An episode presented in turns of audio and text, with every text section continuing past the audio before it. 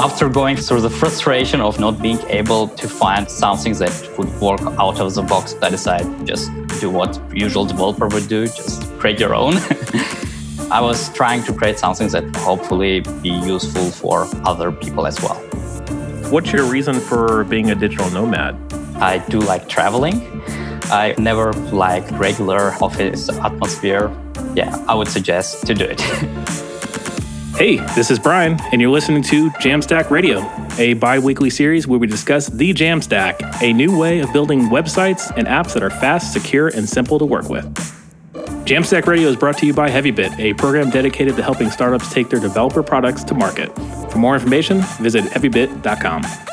If you're interested in being a guest on the show, or if you'd like to suggest a topic, find us on Twitter at Jamstack Radio.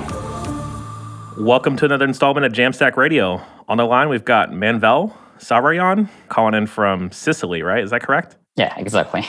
Excellent. I think you're our first caller from Italy at all for the history of the podcast. So welcome. yeah, thanks, Brian. I'm in Sicily right now, a beautiful city called Catania. Looking forward for the show. Yeah. So, do you want to go ahead and share your background? Also, I know that w- literally we we spoke a couple months ago and you were in Germany. So, do you want to speak about your your background as a digital nomad as well as like your work currently in the web space? So basically, my background is that for last five years, I was living in Germany. And it's been already months that I have switched to the digital nomad lifestyle. I'm working on the company called eyeo, and it's a company behind a popular ad blocker, which is called AdBlock Plus. So I'm involved in the uh, mostly in the UI development. I'm in the UI team. I'm also a former website module owner. Uh, so I was dealing a lot with uh, uh, localization, internationalization of the websites, and also the actual UI of the AdBlock Plus. Excellent, cool. And uh, I guess what's your reason for being a digital nomad, though? I'm, I'm curious on the rotating of the different spaces since we've talked.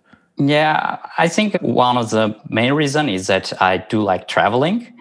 And secondly, I never like like regular office atmosphere. So if you if one can like work from wherever that person works and can use that chance, yeah, I would suggest to do it.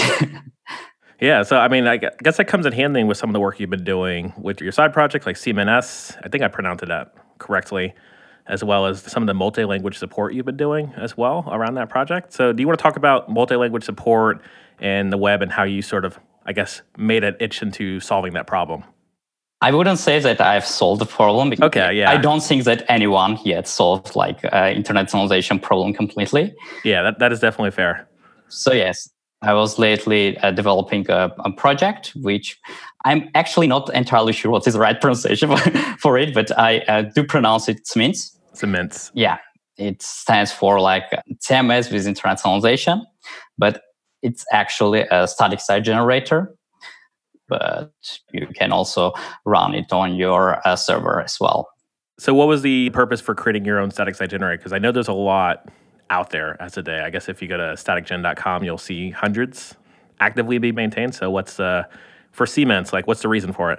Yes, exactly. So there are a lot of static site generators, and it was uh, I don't know like one and a half or two years ago, uh, I actually wanted to create a website for myself for one of my side projects. The issue I've faced upon is that I noticed that none of the existing static generators were fulfilling all my requirements.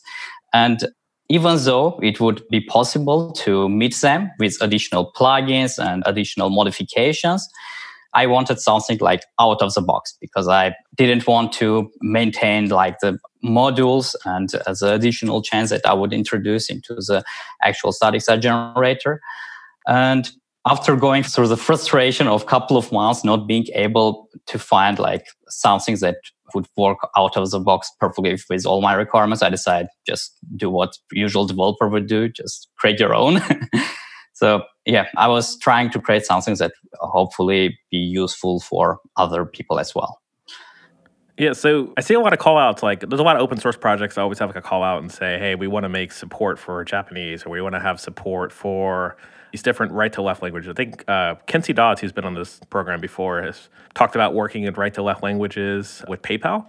So if I am working on an open source project or if I'm working on a marketing site on the Jamstack, like how do I approach CMintS and how do I sort of interact like with my different translations? Like how are they stored? I guess is what I'm getting at. Okay, so if your question about like the languages that are using like a different direction, it mostly have almost nothing to do with what static site generator you would use. Yeah. It's mostly about layouting correctly.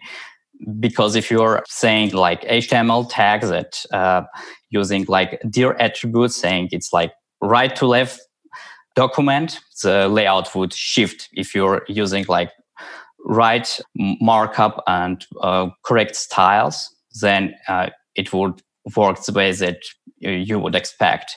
But there are some common issues that people face when they are, for example, having like the right or left margin, and whenever like the layout shifts, uh, they would need to adjust that as well. So it's always a good idea uh, whenever you're uh, developing a, a, layout to consider a solution that wouldn't require uh, adaptation for different languages. And otherwise, yeah, it's like the classic solution, just overwrite it for specific directional languages. Okay, so yeah, instead of installing left pad mm. initially in your project, get right pad instead, if that uh it exists. Sorry, bad joke. I'm just uh, just throwing that one out there. Yes, yes. If uh, RTL exists, like applies uh, changes or designs ways that you wouldn't need to do it. For example, using Flexbox where uh, possible, some other modern solution. So I'm curious if there are any, aside from CMintS, if there's any other projects out there that solve this whole translation problem and being able to quickly be able to, to flip on or do some localization based on tracking pixels or whatever your domain that you're searching from. Are there any other popular projects that help solve this problem? In general, there are uh, a lot of static site generators that also says that uh, they work with a multi-language website, but most of them are using like an approach, which is like one locale per page. So basically, what it means is that you're creating like a separate page for each language. Let's say you have like the content for your page in English, then in German, then in Spanish. And the problem with that approach is usually in scalability. So it's fine if you're developing a project like Wikipedia when each content in each language is can be different, but it's making things complicated when you need to use like translation management system, work with the translators and keep scaling. For example, what I wanted to do is write my content in a markdown and be able to assign string IDs and description to specific text so i can communicate with the translators if there is any specific information that they need to take into the consideration when translating and also be able to use other tms to synchronize with uh. So it's like a different approach. One is using like you're translating page completely, and whenever there is a change in original text, it's really hard to track what exactly has, has been changed in the translation. Yeah. For handling translations, I've been on two types of projects. One where we thought of localization from the beginning. So we've had the IDs set up within the project we have proper translations, and then we need to change copy. That previous company, we only had two different translations, English and Spanish. But there's other companies where we started with no translations and no localization. So, like, where would you begin if you have no translations, but you want to take this step into localizing your your project? There are different approaches. Whether uh, you would go with a easier approach, which would probably be use, for example, again, like the uh, locale page, and you end up doing probably what a lot of people are doing, just saves to the translator, here is a whole content translated to another language. Or you will need to assign strings to each paragraph, let's say, and then be able to maintain it in a more maintainable way. But other than that, there are other issues that may arise. For example, if your original designed a layout for one language, you probably didn't consider that in other languages. Maybe it might be that you were using like the fixed width, and in the other languages, the words are becoming much more bigger and you need to adjust your layout to be more flexible and do not consider only expected uh, for specific language. Then it's again scales down to the question whether you need to support right to left language or not. And uh, I think I've touched uh, also some common localization issues in the latest blog post I've published in my blog with video recording of my slides, where I also discuss some common issues, which are basically also relevant to what we are discussing right now. So I'll also uh, try to be sure to put the link into the show notes so people can also check it out and have actual examples of how that common issue look like and what approach they can use to fix it. I'll make sure to. Uh, I've, I've, been running a uh, a separate Jampick site too as well, so I'll make sure to include that there too. That's, that's jampix.netlify.com. So I'm, I'm curious when you're managing different languages, like how do you approach things like SEO and handling font files? Because I imagine going from like the ones with characters like Chinese and Japanese and Arabic, like how do you manage mm. font files and SEOs with other countries in mind as well? Okay, so usually things with uh, Chinese, Japanese, and uh, Korean characters is becoming much more complicated other than dealing with other languages. As soon you're supporting more languages, you will also need to ensure that your font itself is uh, supporting those languages. And uh, the more you're supporting, the bigger the font pile is getting. And one approach yeah. for dealing with that is to splitting like actual font into the smaller chunks.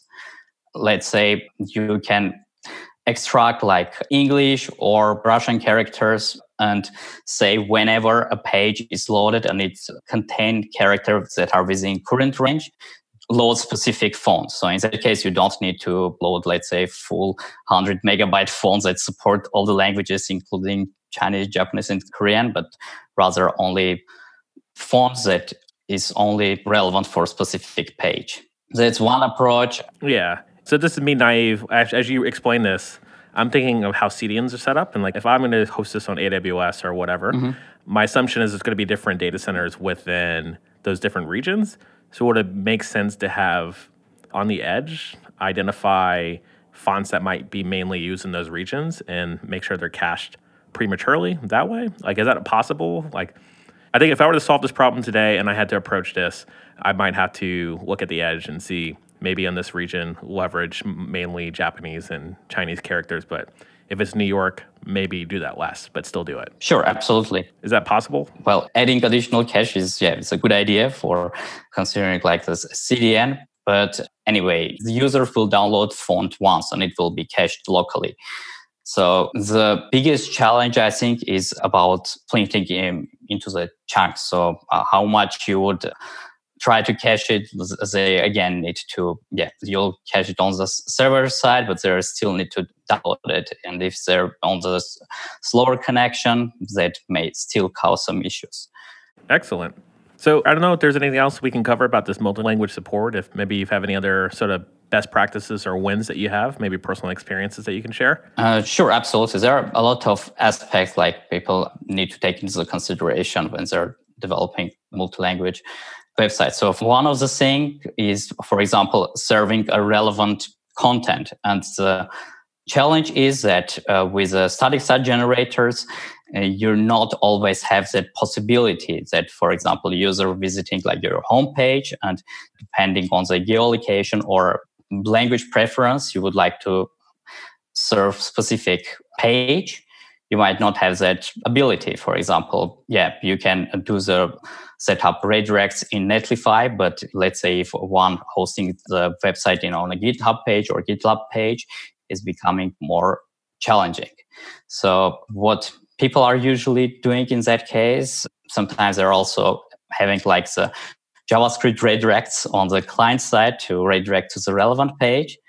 In general, that's one of the challenge and it's good even though people are using like static site generators they could also solve that issue and that's one of the things that for example when i'm traveling and it's quite uh, annoying me quite a lot. For example, whenever I'm in Italy or in Germany, I'm getting served like a German or Italian advertisement, even though I don't have like my browser set up as a Italian or German set up as my language preference. So that's something that it would make sense to take into consideration. There is also one thing that if you are creating strings and you need to support also order of the text. So let's say you have a sentence and you have like uh, links and other simple markups, let's say, and it's good to take into the consideration that in different languages, the order of the word can be different. And ensuring that the solution you are using for localization, it also support switching the order of the tags. Excellent. Well, I mean, you do have your, I guess, your site that you mentioned too as well, which is manville.me. You have your talks there. So I do recommend listeners to check that out check out those talks and check out some of the content you're putting out there. I think this is definitely like a problem that that people will have to solve more and more in the future. And I see more, like I mentioned before, more and more projects are reaching out trying to find translators because they're trying to set themselves to succeed in, in new spaces. Just recently, a few weeks ago, my employer GitHub sent out a, a tweet saying we're hiring in India, which is going to be a whole nother slew of trying to support languages in the future.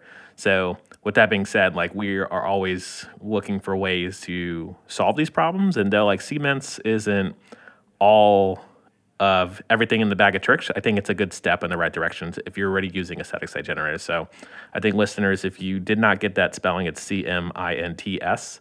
So CMintS, and it's that CMS for internationalization. So with that being said, Manvel, if you don't mind, I'm going to transition us to picks. These are jam picks, things that are keep us going could be food related, could be entertainment, could be tech related as well. I have almost a tech pick, but I'm curious. Would you like to go first? Sure, absolutely. I'll start with uh, drones because I've get lately obsessed with the drones, and uh, unfortunately, I've lost one in Malta a couple of weeks ago. But thankfully, I got a new one. Uh, you're not like breaking any international laws by losing drones in Malta. So be careful with uh, high winds and yeah. interference for remote controls. Next pick would be a YouTube video from Computerphile about internationalization by Tom Scott. So that's something I would also recommend to have a look if you're trying to make your website multi-language. And coming back to your question, what would one consider if I uh, need to translate the website? that's a resource I'll definitely recommend to watch first. Excellent. Yeah, one thing to mention, I do have a small pocket drone that I got for speaking at a conference once.